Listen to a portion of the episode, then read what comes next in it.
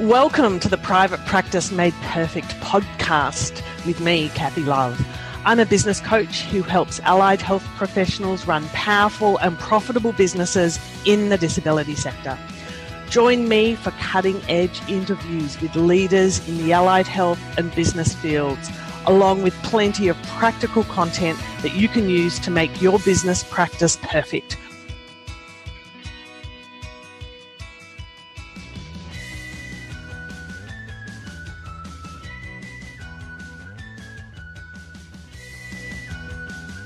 Everybody. One of my all time favorite leadership type people, Jan Terkelsen, is joining us today without Michelle, but you know, we'll send our love to Michelle. How are you? I'm a fan. Yeah, I was going to say we're fantastic, uh, but yes, well, you I'm, are. Yeah, I always uh, talk about we when I talk about myself. I'm just so used to it being a twin and being in business together. You know, I'm talking on behalf of um, so we are the ultimate team. well, we will absolutely imagine that Michelle is with us um, today. So tell us a little bit about People Leaders in the first instance. Uh, so, People Leaders is a leadership development company that um, I run with my identical twin sister. The missing twin. the missing, missing twin. twin. Yeah. And we run leadership development programs for companies. Sometimes they're quite bespoke. And then we run our own people um, leadership program called Leadership Essentials. We do executive coaching and, you know, we run one off strategy sessions. So uh, we're really uh, involved in developing the capability of leaders because they really do create such a, a, an impact on the business, the team, and um, also you know the people that they come in contact with. Yeah.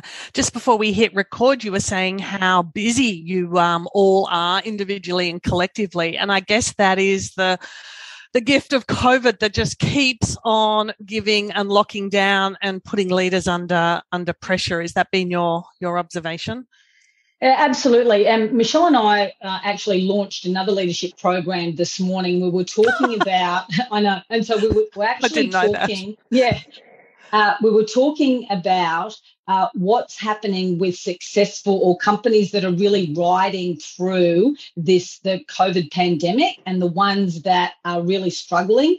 And what we've found are the ones that are riding through it reasonably well are the ones who are really investing in their people, in their leadership training, and also you know the capability of their people. So they're um, connecting, they're making sure that they're um, having those necessary, um, you know, one on ones, the conversations, yeah. and giving people an opportunity to voice their concerns and, ma- and ensuring it's a safe place to do that.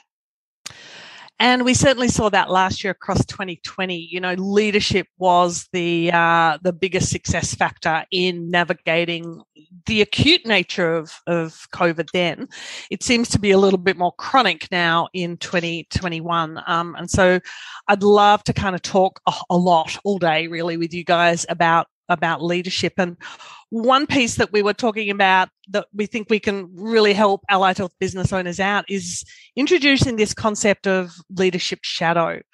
Uh, and if you could just kind of fly us in on this one, let's kind of uh, get into the, the components of it. Yeah, and, and I think it, it uh, a, a nice segue into that is that the the two fundamental components of leadership is having a, a definite level of self awareness. And then the other side of that is the impact that you're having on others. And the impact that you're having on others is really about the shadow that you cast. And so the leadership shadow is a framework, and it was uh, uh, adapted from a model created by Pine Street, Goldman Sachs Leadership Development. And um, what it did is it had a look at the way in which uh, leaders can cast a shadow in the people that they manage. And so there are four elements to the leadership shadow. It's what I say, how I act, what I measure, and what I prioritize. So what I say is, how do I actually frame issues? How do I set context for people? Uh, what is it that I constantly repeat or say over and over again? And what do I emphasize? And it was interesting. A couple of months ago, uh, I was on a retreat with the executive leadership team. We actually took them through the leadership shadow. And then we went around the, um, the table talking about so, what is it that we often say? You know, because a lot of us are really unconscious about it. And uh, everyone had their turn. And one person said, Oh, yeah, I don't know. Actually, I'm not sure. And three people in the group said, Oh, I know what you repeatedly, I know what you say a lot. And they go, Okay, what? And he goes, uh, You say, oh, I'm going to sit on the fence on this one. He goes, Yes, I do. And it was a real, uh, I don't know, enlightening moment for this person because they were unconscious of it. And then because they were conscious of it, they could do something about it. Yeah. And I think that was that's a, that's a wonderful thing about having a tool or a resource. It actually enlivens our perspective, and then we can choose whether or not this is working for us or not. So the first thing is what do I say? The second thing is how I act. So these are my behaviors. What are the symbols? What are my relationships? So, how do I actually um, you know, respond to someone if it's a client. So, am I more responsive to a client as opposed to a team member or a colleague? Or am I more responsive to someone who is, you know, up the hierarchy as opposed to someone that I'm managing? So, how do I act? Because no matter what, people are really going to look at your behavior. It really isn't about what you mm. say, it's, you know, what you actually do with the words behind it. And so the third one is what do I measure?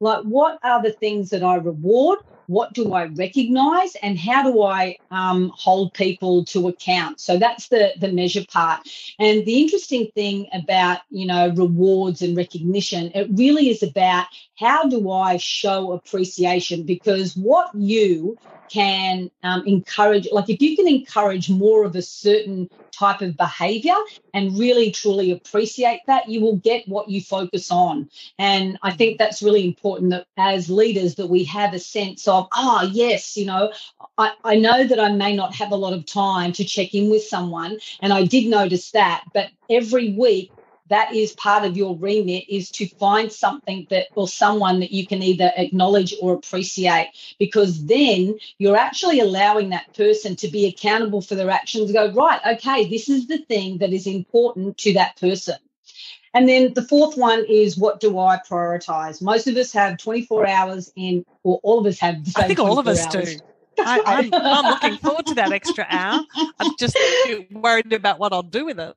Yeah, but it seems like there are some people who I don't know seem to be able to expand time, and mm. those who do, I think, are disciplined. You know, so what are your disciplines? What are your routines? Um, who do you interact with?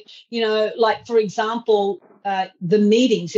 Do you prioritize one on one conversations? Do you prioritize having um, really good check ins at a, in, in a meeting once a week just to ensure that the people that you know you're working with are okay so they're the, the four things so what i say how i act what i measure and what i prioritize so they're the four elements of the leadership shadow and when those four elements are bright and vibrant and in play, what sort of leadership shadow is cast?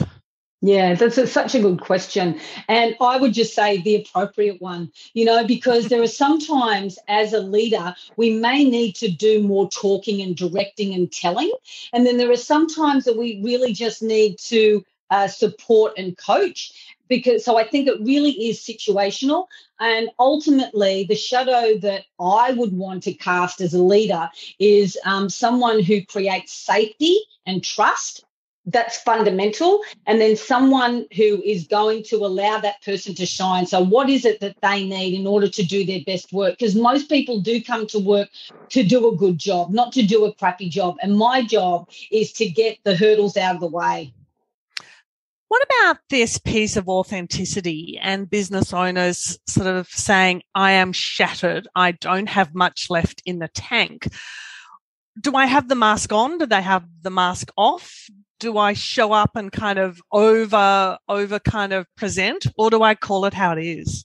Yeah, that's such a good question too, Kathy, because I was listening to Brene Brown again because we were um, running a session on um, trust which came up mm. with vulnerability. And she was talking about those elements of trust and she's got something called you know braving.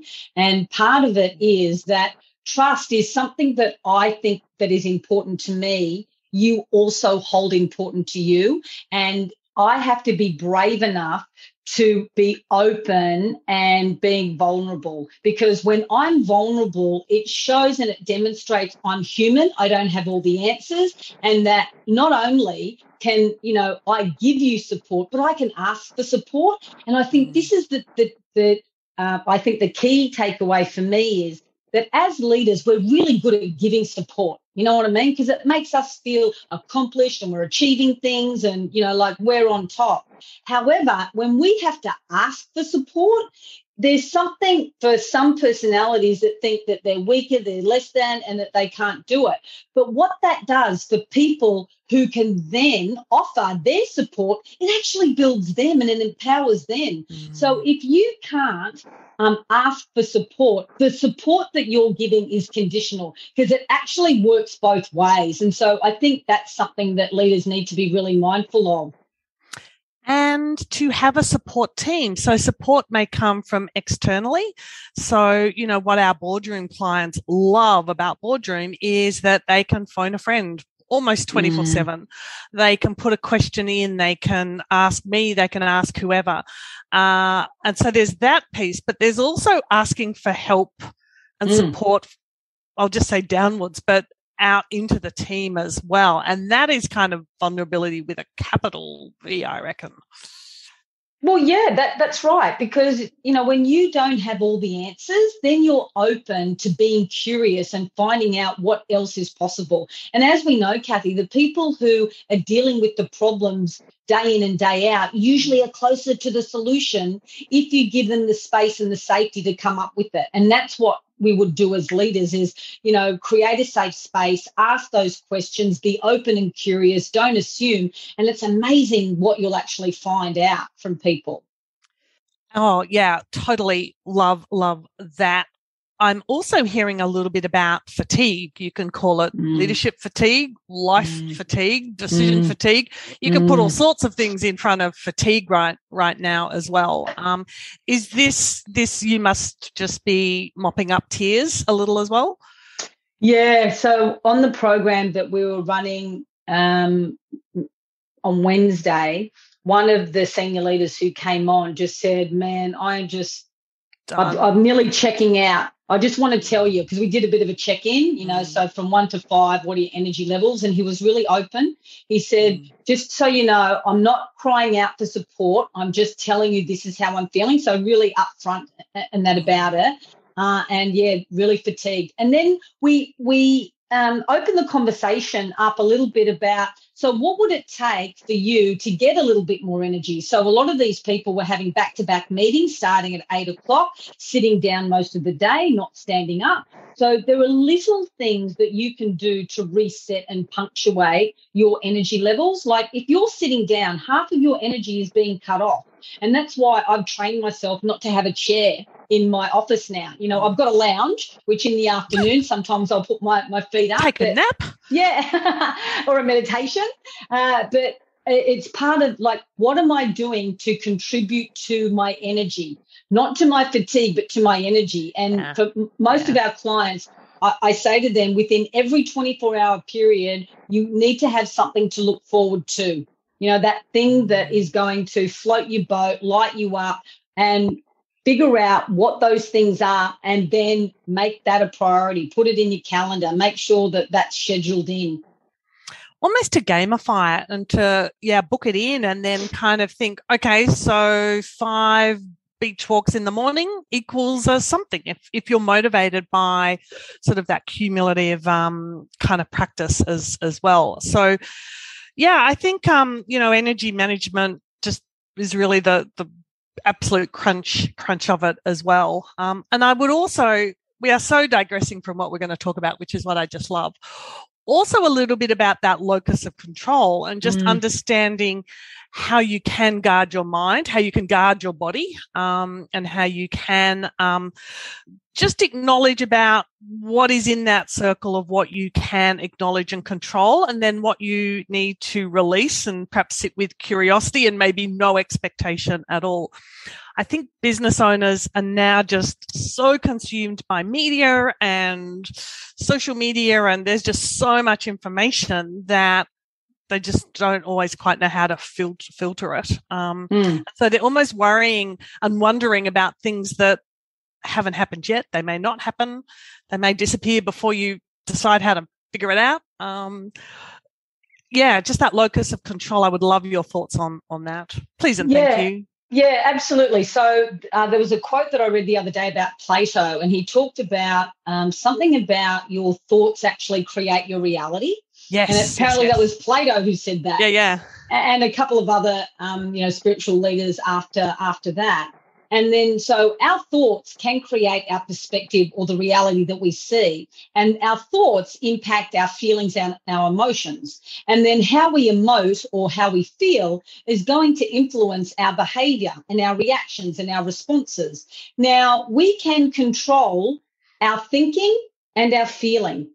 And then ultimately our behavior. We can't control what rules and regulations and um, orders and, and um, you know principles that come through the media, but we can control mm. how we you know what meaning that we make respond to them. That's yeah. right. And yeah. even though you know we know about this, it's like how vigilant are we with our thoughts? You know, like we know we have you know eighty thousand thoughts a day. Most of them are negative, and most of them are in the same loop. But every now and then, catch yourself thinking. And I've got to a point now that thinking in negative thought feels so crappy that I'm aware of it and go, oh, okay, I've indulged in that because you indulge in it. You know, it's all right to think crappy thoughts every now because sometimes it is sad and it is frustrating. It is, you know, mm. like um, hard and all that. And it's important to actually feel it.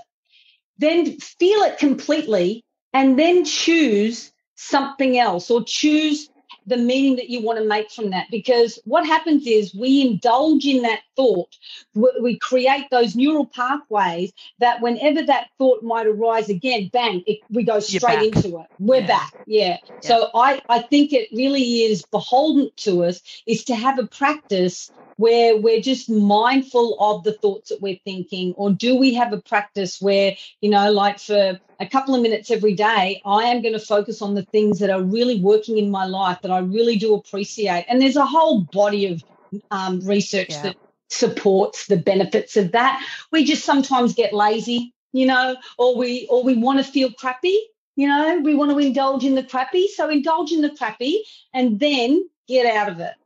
Yeah. Yeah. Do you build thinking time into your day typically?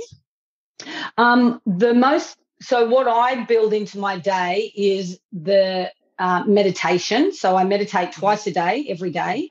The thinking time, um, I suppose, yeah, that's an interesting question because I don't know that I sit down to think a lot. I once I come out of a meditation, I'm just really clear about what needs to be done. And then, you know, I'm open to being receptive to what's happening. Of course, I've got a diary and a calendar and all that kind of stuff. Um, it's not so much thinking, I think it's more, um, I don't know, imagining. I do that a lot, you know, like what, That's what thinking. do I, yeah, okay, yeah. Um, I, absolutely every day. I kind of like when I wake up, the first thing that I say is thank you. And then I kind of set that when I'm in it, that sleepy zone. Mm, what's my intention for today? What's the feeling that I want to create? And sometimes, you know, it might go downhill early. At least you know. That's right. At least I'm giving it a go, you know? yeah. I've um had my my I call it my blue sky time. Uh, and I've noticed in the last couple of months it's slipped a little and I've just very recently brought it back in as a 30 minute practice, usually quite early in the in the morning. And yeah. um, it's not geographically dependent. It might be um, if I'm driving or on the beach. It might be if I'm just sitting out in the sun or when we get sun. And I've just found it sets the day up mm. so differently that I've just had that. It's almost like a hobby. It's it's back to my new hobby of having some blue sky thinking time. Mm. Yeah, so important, Kathy. You know, and especially if someone is leading a business, this type of you know blue sky or this um, opportunity to just expand your thought mm. processes is so important because then you're receptive to whatever needs to come in. You know, like I think there is that combination of logic and magic. And when you can do the blue sky thinking, then you can have that mixture of both because we need both. This is a practical world that we live in too, isn't it? You know? Yeah, yeah. Mm. And it really sets you up to perhaps, you know, have some mindfulness and some a little bit of forward thinking, perhaps about the, the shadow and who you need to be for your mm. team, whether that day, that week, that that month. So let's maybe shift gears to team, because uh, while we know business owners are doing their absolute uh, personal best to steer their businesses. Team are coming along as well.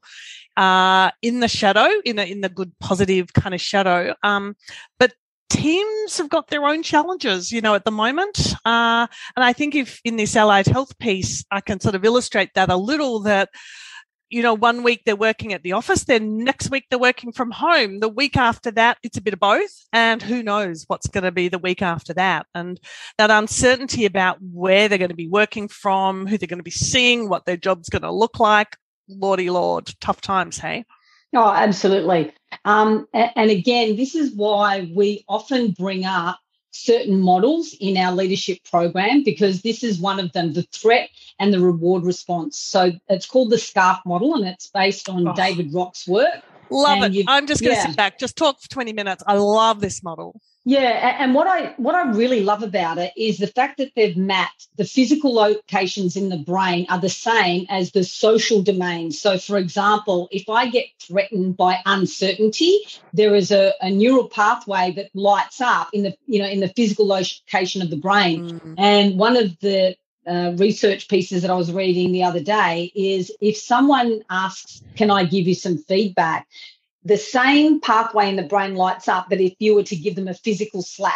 That's that's how threatening it is. And so the invitation here as leaders and team members are we creating a threat response or a reward response? Because if mm. we're creating a threat response by not giving certainty around expectations and roles and mm. um, objectives, then what we're doing is massively diminishing someone's ability to be at their best. Whereas the research shows that when you elicit a reward response where they feel, you know, comfortable and they have recognition and they have a sense of achievement, their ability to have higher order thinking, be creative and innovative, yes. that's right, goes up. And yeah. and so, and some people don't even know that they're creating a threat response, you know, and so that's why the leadership shadow and the SCARF model and things like that even though there are lots of models, there is going to be one model as a leader that you go, yeah, that's the one that I'm going to deep dive into in the next three months. Or that model I'm just going to take away, you know, and just kind of put it in my back pocket and I might have a look at it because we don't want to give people too much that they feel consumed. Just notice what resonates with you. And if you can take one little gem away from a model or what we're talking yeah. about, really run it through your nervous system because once it's run through the nervous system, it's not threatening, even though it's new information, you can actually start to practice and play with it, you know? Love the SCARF model. Mm, we'll provide mm. a link to it um, in the in the notes. How could business owners start to set a culture of feedback?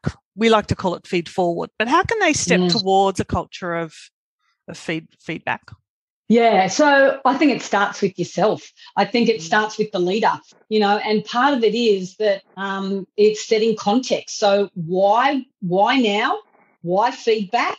And why me? And so part of it could be in a meeting, you know, you actually say, look, I've been really um, thinking or reflecting on how we can build this team and go from good to great. And part of that as a leader um, I think feedback is going to be one of those key elements. And so, uh, because I think it's important, I would like to start with getting some feedback around the way in which I lead the team. So, um, I'm going to try and um, make this as comfortable as possible. And um, we're going to work out how best we, I can get feedback so I don't put people on the spot because, you know, I want to make sure that I get honest feedback um, and then just have an open discussion about. So, if we if I was to get feedback, what are some of the ways that you think we could yeah. as a team give me feedback? Is it email? Is it kind of like a suggestion box? Do I hand out assessments and you leave it on my desk? Like you want to make sure that you're setting people up for success, you know?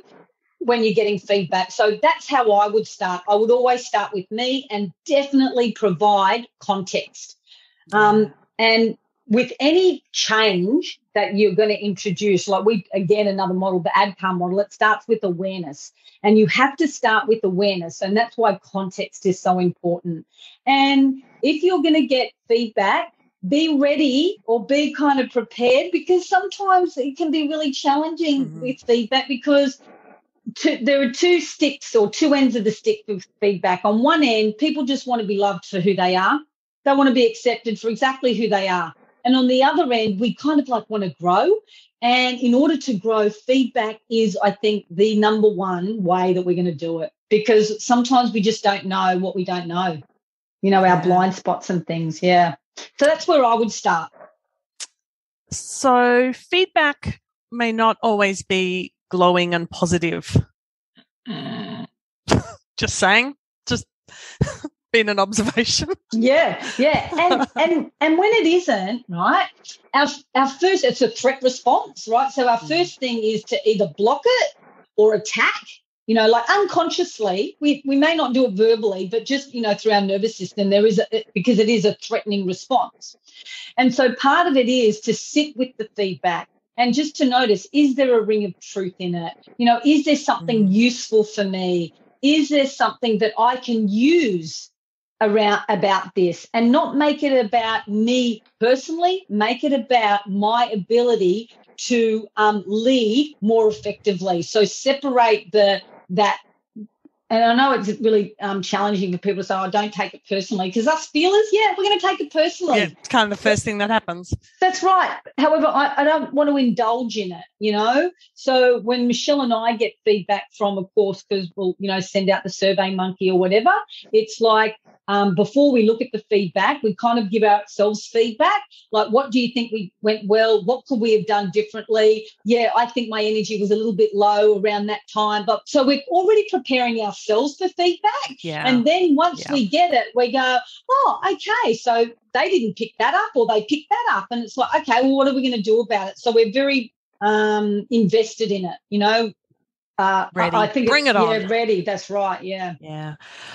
Uh, sometimes business owners may procrastinate, understandably, with fear and concern and trepidation about needing to provide difficult feedback or difficult those those difficult conversations. And that's oh. part of being human, hey?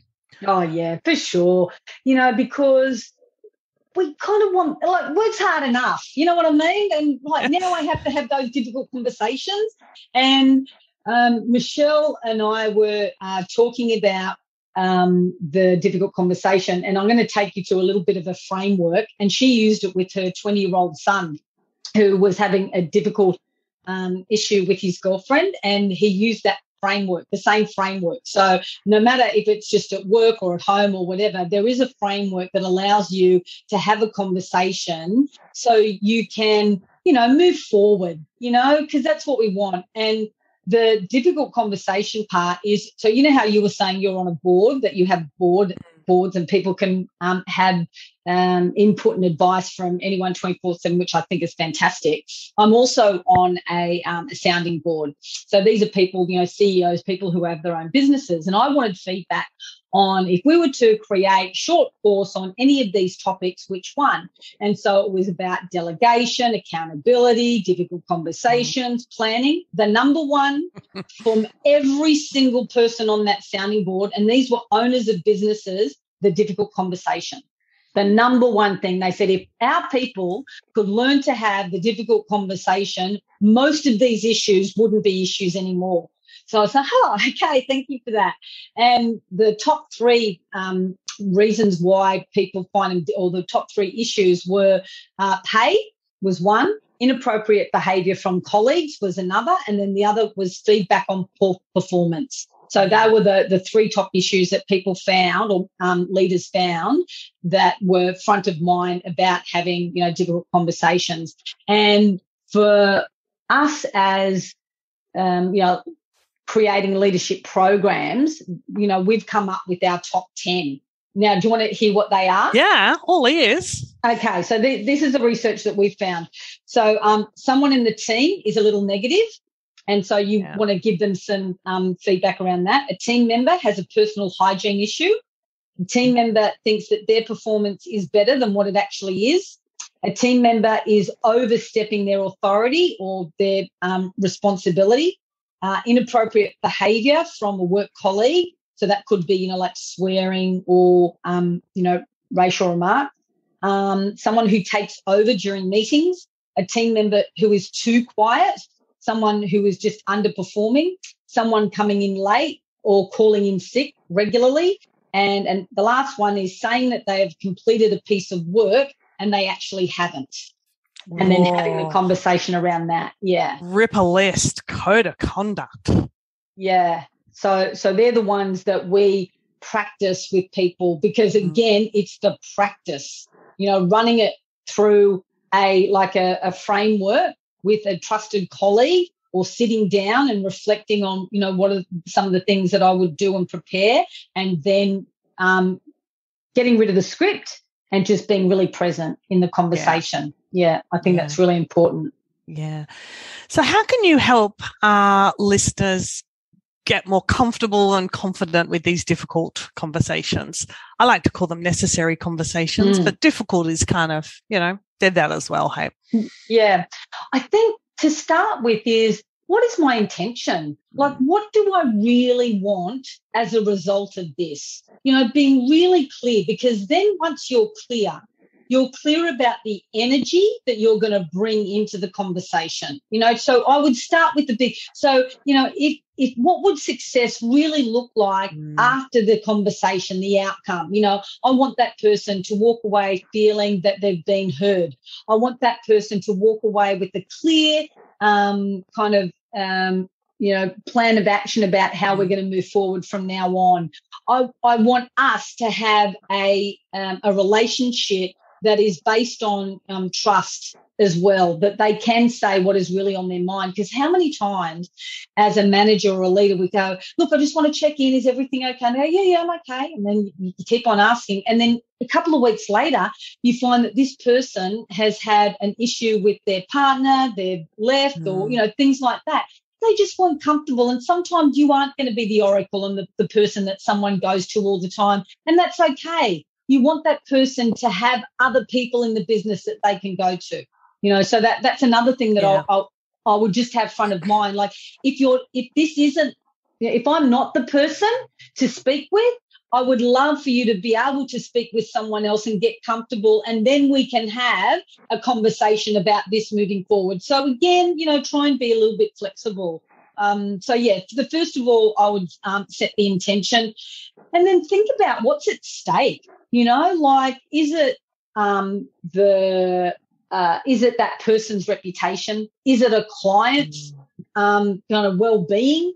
Um, what is the risk of me not having the conversation? You know, uh, and because I need to have a good enough reason for me to get uncomfortable. Why would I want to be uncomfortable? You know, so as a leader, I need to be really mindful about. So, you know, what is the risk of me not not having it? And I think that sense of, um, yeah, integrity that you know that there's something wrong and you actually did something about it. It's not just doing what you say you're going to do. Integrity is knowing and and yeah. doing as well. Um, and then I would prepare you know so you set the intention you've created a good enough reason why and then you start to kind of plan out some of the information. You know like what is the actual um, situation that i want to have that discussion around? What are the facts? What are the details? What is my story in this? And then can i see their story? So if i'm going to say this what do I think that that person is going to mm. say? And because we want to really check our assumptions and our biases, because no matter what, we all have biases. And that's mm. why, you know, just getting feedback from one person is single person bias. And that's why I think it's really important that we start to ask for feedback from a number of people, not just our one up manager or whatever. Um, and so then I would have a look at the behaviors that I'm seeing, the impact of those behaviors either on the team, on me, um, on them, or you know their clients. Because the, I, I find that when I can articulate the impact of this behavior, how it has impacted, you know, their clients or yeah. their team, people go, oh, right, I just never, I just didn't know. Because when people can really, like, maybe they didn't want to know because then they would have to change. But mm. once it's articulated and that they really understand the impact that they're having, then there is more of a desire or a, a need to actually do something about it. Um, and and then it's discussing and listening, like being really open to listen to what that person is going to respond. I'd really you know, I'd really be um, uh, appreciative of hearing what's going on for you yeah. around this subject. Yeah. And do it in a way that you're invested, you're interested, and you're open to receive new information as opposed to, yeah, I know what they're going to say because last time I had that conversation, they said this, this, and this. Mm. Check those assumptions. And finally, you know, agree on what we're going to do next time or what, what do we want to do about this? I've got some ideas, but I'm really interested for you. And again, knowing the SCARF model, the autonomy, when that person can come up with their own way of operating, yeah. you know, you've reduced the threat response, increased the um, the reward response, and you're collaborating in a way. Okay, so what are, what what can we do next time? Um, and so there's some of those broad uh, ways of having the conversation. And then I would do it. You know, like for anyone listening to this podcast, you know, is there um, someone in your life or in your work that you really um, need to have the conversation? Because if it's if it's kind of like in the back of your mind, it is generating a lot of wasted energy. Yeah. And yeah. fatigue, you know, and I think you know, Michelle and I, we've had some um, difficult conversations. And I tell you what, the feeling that happens once you clear the air, it's like, oh my God, why did I wait? You know? Why did we wait? Yeah, yeah. Why did we tolerate that feeling before yeah, it? Yeah. yeah. And, you know, sometimes, Kathy, we do because we actually have to get to such an uncomfortable state to do something about it. Yeah, so I'm not going to beat myself up. I did it, so mm. good for me, you know, that kind of stuff. Yeah. Mm. So they're the things. Yeah, absolutely wonderful. So we've got a couple of minutes left. Um, if you'd like to kind of summarize the big gems, the many I just stopped writing probably 10 minutes ago when you started talking about the SCARF model, um, just some leadership gold for listeners to kind of leave with. We will get you both back in the future, but just just kind of pull it together for us. Yeah. Okay. So I think the the big thing with leadership is that can you imagine if we create a an organization or a team where everyone is a leader, where we have that egalitarian approach to leading ourselves, where we are actually going to invite feedback, where everyone has the, the desire and the capacity to lead themselves, where we actually supply them the resources and the tools to do that. So not only is it just one person kind of dictating what we need to do, it's more synchronized. And, you know, I think everyone has that desire to, you know, like lead um, their own way. And I think as leaders, are we creating that environment to do that for people in our team? And we do that by giving them the tools and resources, by creating a safe space where they feel safe and that there are trusted relationships. We do that by having clear goals, clear roles. We've got really robust processes and we've got really, um, I don't know, wonderful relationships. Yeah. I'm not saying that everyone has to be, yeah, um, buddies, because some people come Mm. to work to work and some people come to work for social and then work. But I think if, as leaders, if we can, you know, have that front of mind that um, most people are here to do their best, and I'm going to see that first. I, I'm going to have the generosity of spirit to see that in the person first up, as opposed to the thing that I don't want to see, and take it from there. Really. Oh, wonderful. Thank you so much, Jan. Regards to Michelle. We look forward to getting both of you back in our ears super, super soon. And, you know, the thing to say at the moment is stay well. Yes, absolutely. Yeah, doing that. Thank you. Thanks, Kathy.